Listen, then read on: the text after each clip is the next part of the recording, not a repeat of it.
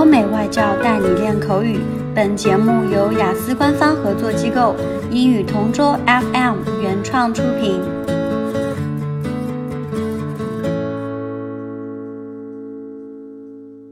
Describe a time you borrowed something from your friends or family.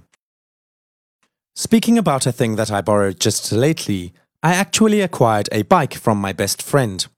To be exact, around three days ago, I asked a favor from him and asked if I could borrow his bike for a quick tour on the mountainside. Since he was busy with other things, he directly agreed to my request. I got his bike and rode it the whole day around the neighboring cities. Notably, he owned a mountain bike, which for sure was capable of climbing up hills. One of the most interesting things about my adventure was biking through a hilly place. Upon arriving at my destination, I saw a breathtaking view of the waterfalls, with crystal clear waters and a cold stream. I was tickled pink to see such a beautiful place.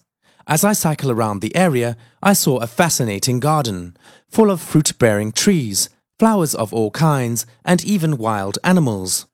From that time, I promised myself to visit the place regularly by bike. It not only satisfies my eyesight, but of course, I can also do exercise at the same time. Notably, I went home on a Cloud 9, riding the bike that I borrowed. To wrap up, the thought of it made me so grateful that I have friends whom I can run to whenever I need something urgent, or even just a quick favor. Therefore, I truly treasure each friend that I have as of now.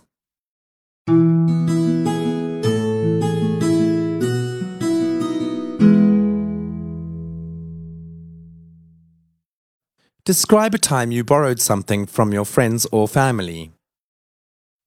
For today, I'd like to talk about an item I actually acquired from my father. Since my father is a handyman, he used to have a complete set of tools for fixtures and for emergency purposes.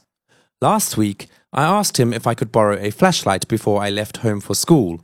The reason why I borrowed it was that on that day I was planning to go home late to finish all my projects at school, and since it would be night time by the time I was going home, I asked to take his flashlight with me, in case I had to pass by some dark areas on the way to our house.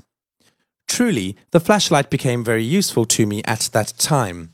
Subways were not lighted properly, so I rarely could see the pathways. Moreover, on my way home, our community was actually experiencing a power outage. Obviously, it was too dark to walk home alone. It served a very good purpose for me. What was more memorable was that I accidentally dropped my mobile phone in the gutter and couldn't find it. With the use of the flashlight, searching for it was a breeze. As I recall, if I had not had with me a flashlight, maybe I wouldn't have got my mobile phone back. Worst still, I'd arrive at dawn, looking for the right ways to be safe at home. OK，今天的 Part Two 口语话题到此结束。